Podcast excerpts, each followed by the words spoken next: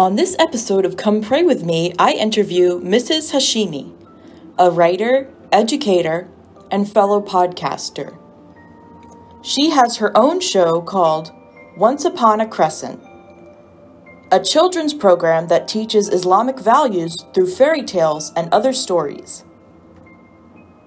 She will be sharing what led her to create her show and the inspiration behind her stories.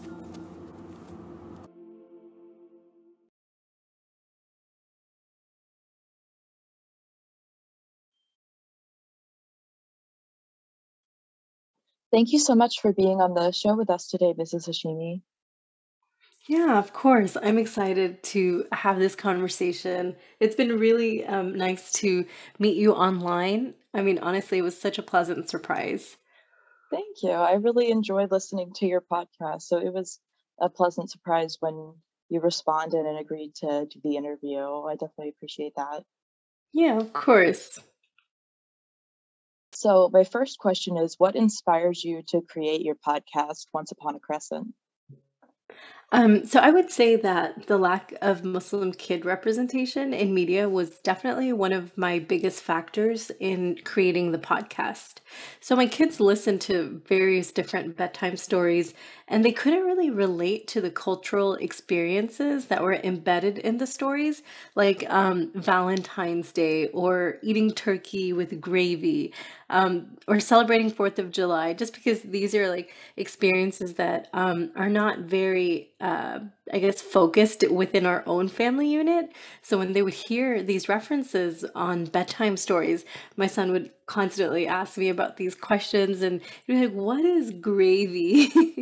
And, you know, for a kid who eats like Indian food and like cultural, ethnic food, he had all these funny questions. And it made me think that all these things added up to how my kids were, you know, had curious minds.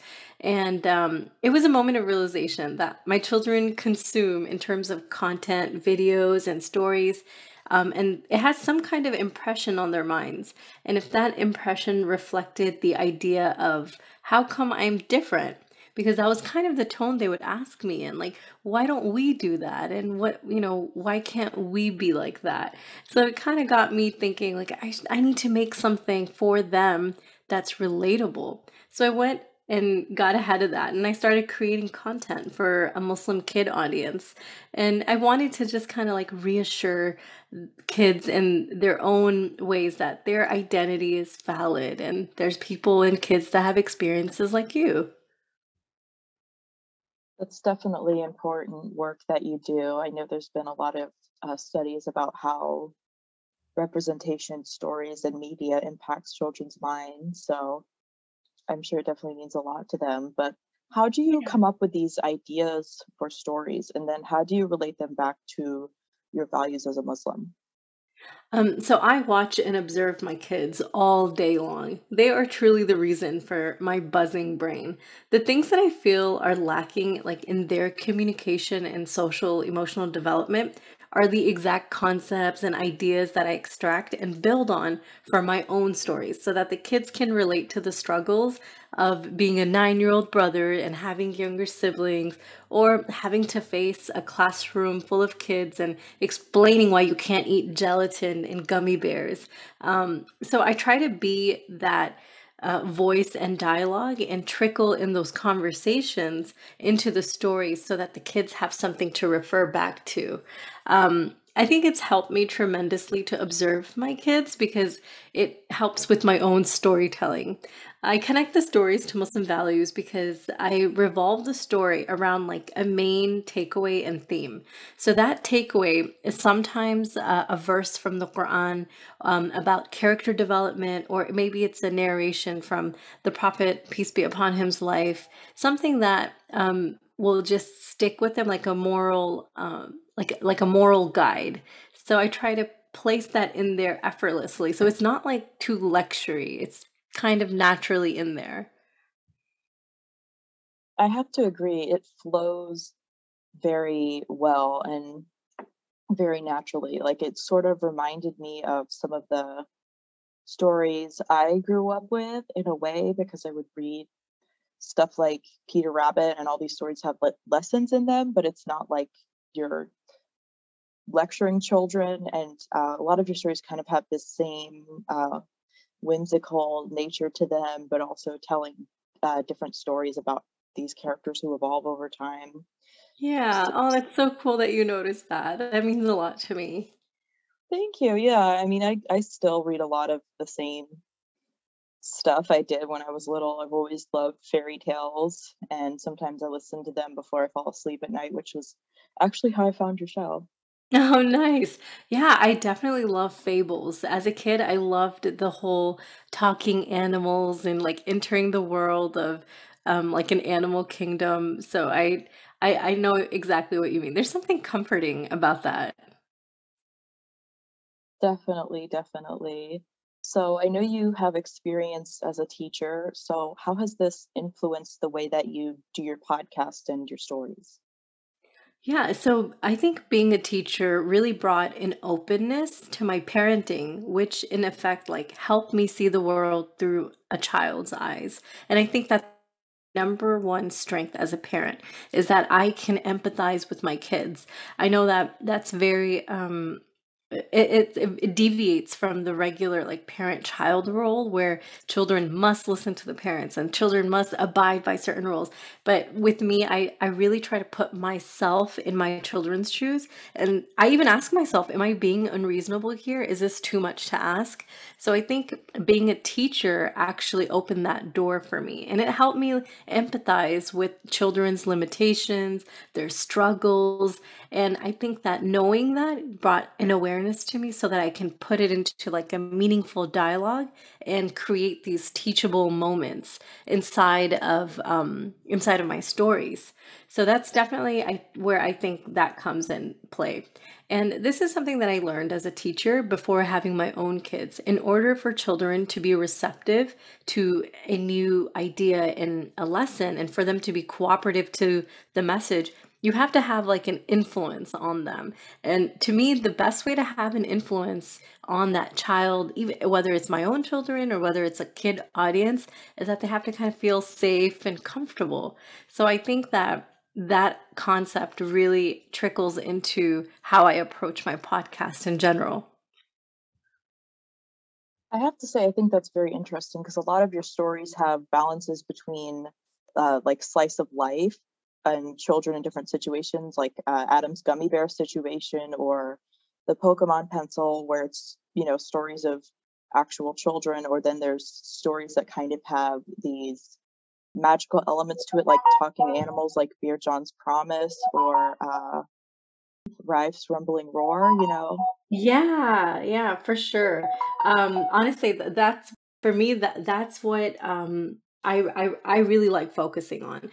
My main thing is I want the kids to listen to it and think, hey, she gets me. That's something I would say, or this is something I would face. So out of all of these different stories that you've written, do you have one that's a favorite or one that was particularly fun to write? Oh man, I get asked this a lot actually. And I can't say that I have a favorite per se, because every story that I've written correlates to like a different parenting struggle or a milestone that I faced with my own kids. The conversations happening in my household are reflective of the stories that I create. So I kind of see the stories as like the symbolical journal entry, if you will, of my own unique parenting journey. So I think every story is a favorite, but I'm being biased about it. I think, my 5-year-old, he absolutely loves the talking animals and fable type stories. And I love that he loves them. So I would say they're kind of my favorite. Anything with the talking animals. Ubi the Ostrich, it's one of my early ones. I actually wanted to introduce the concept of growth mindset to kids about how your abilities are not fixed and you just have to get over like this mental hump, if you will, and then believe in yourself and just kind of have that faith. So I would say Ubi the Ostrich is one of my favorites. That's so fun. That's such a cool way to introduce these concepts to children. And I feel like that's really important for them. Like there's a lot of media out there that I feel like is sort of watered down or it oversimplifies things, but children are capable of understanding a lot more than we give them credit for. And it's important that we give them these tools to kind of help them navigate the world around them and be able to grow and evolve as they get older. So I appreciate that your stories have that and that they treat kids with dignity and respect. Yeah, thank you. Honestly, I definitely aspire to be like the parents that I portray on the stories. There are times where I am literally talking to myself and I'm telling myself, okay, you need to pause and you need to take a deep breath because the parents in these stories do it. So I definitely want to be that kind of person that I portray on the stories. And my kids definitely pick up on that too. They're like, you know, Mama, that mama on the story was so nice to her kids. And I'm like, yes, I will get there. Just chill. wait with me. I will get there. Oh my gosh. But yes, kids definitely pick up on everything. Absolutely. Absolutely. My nephew and niece are the same way whenever anything goes on with them. She's like, I don't know. Is that what, oh my gosh, they liked this one book about dinosaurs, so they're always talking about the dinosaurs. I'm so embarrassed, I can't remember their names. It's like, I don't know if that's what the dinosaur mom would do. She let the kids go out and graze on the leaves because I told them to stop eating all the candy before dinner, but anyway. Oh man, honestly, kids will extract anything that they watch and learn and bring it up in front of you. That's I think that's the beauty of their innocence, right? They're trying to make sense of the world. I was impressed at how much they remember that because I read that story to them like over a month ago, but they remembered that one line in particular. You said against me later. You're like, how convenient. Just like, you got to use those smarts for good. Yeah. So how do you yourself use prayer in your faith? So Muslims pray 5 times a day. So I use prayer daily as a means of refocusing and realigning myself to who I am. So in what I believe is that I am a submitter to God, Allah. And as I'm getting older, I'm realizing more and more the power of prayer and connecting back to our divine creator and the one entity that truly knows us and who we know on such a deep intuitive level. It's so funny. There's all this talk about souls and, with the new movies coming out and stuff. And I've always loved that concept, right, of this different realm, like a completely different spiritual, dimension. And within Islam is we know that our souls come from Allah, from our Creator. We're light. So I feel like these days I really yearn the solitude to feel that light and, that warmth of just being vulnerable and raw with myself in front of God and asking these like deep questions that, maybe I don't have the answers to it entirely, but it's something that I definitely see as a main focus for my prayers. There is one prayer that's been on my mind a lot these days. It's a prayer from the Quran, and I say this prayer with my mom in mind. And now as a mother myself, I can really appreciate the big and little sacrifices that my parents endured to raise me. So if you don't mind, I'm going to share it with you. It's from the Quran. The translation is, My Lord, have mercy upon them, as they brought me up when I was small. And the focus of this verse is the word mercy. And, to me, mercy is such a complex word. And I've been deconstructing that myself these days, especially because I'm in the thick of parenting. I'm like, I'm mad at you, but how do I not translate that so you don't feel it? Because in my mind, that's mercy, right? Like, I need to set my feelings aside, and I can't change the way I approach my child. Like I have to still be warm and compassionate. So it's definitely something that I am deconstructing and kind of working through when I think about prayer. But thank you so much for asking that question. Honestly, like, it really got me thinking about, like, how do I use prayer? Yeah, it's definitely a really interesting question. I feel like I can go on about it for hours. I just have to sit with myself.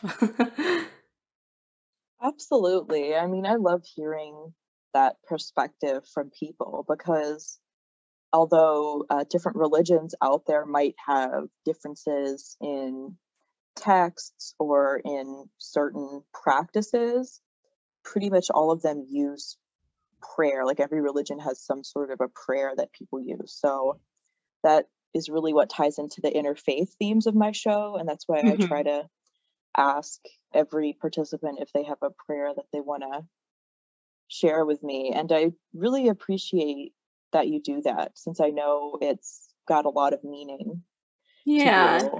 And honestly, like, that's such a wonderful thought as well. You know, we all pray. You know, maybe my prayer doesn't look the same as someone else, but I think the main, like, the skeleton of it is that we know we need somebody, right? Like, we know we need a higher entity. We, on our left to our own devices, are not very useful to ourselves. Like, we need that higher power, that divine guidance. And I think that, you know, having faith in that really pulls people through in tough situations. It's like, I can't control what comes next, but I believe and I trust that the one that's looking out for me will control it for my best interest.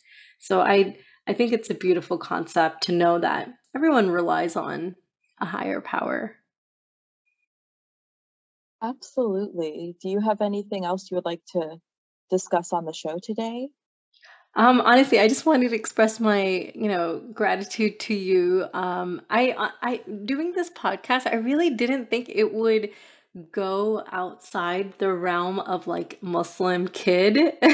So I thought it was just amazing that I got to, you know, my story reached you, like, way across the country. I'm in, like, you know, a different part of the country. And it's just so impactful on me personally to know that it touched you in some way. And I just wanted to say thank you. Thank you for making time for me. Absolutely. And just the same, thank you for making time for me and for my show. I know you have a lot on your plate with your podcast and the stories you create. And then, of course, you have your children. So it means a lot that you were able to carve out time for me, and also that you were willing to share these aspects of your faith with us on the show. Yeah, absolutely. I enjoyed the conversation. Me too. It's been wonderful. Thank you again for being on the show with us today, Mrs. Hashimi. Yeah. Have a good weekend. I really appreciated this. Absolutely. You too.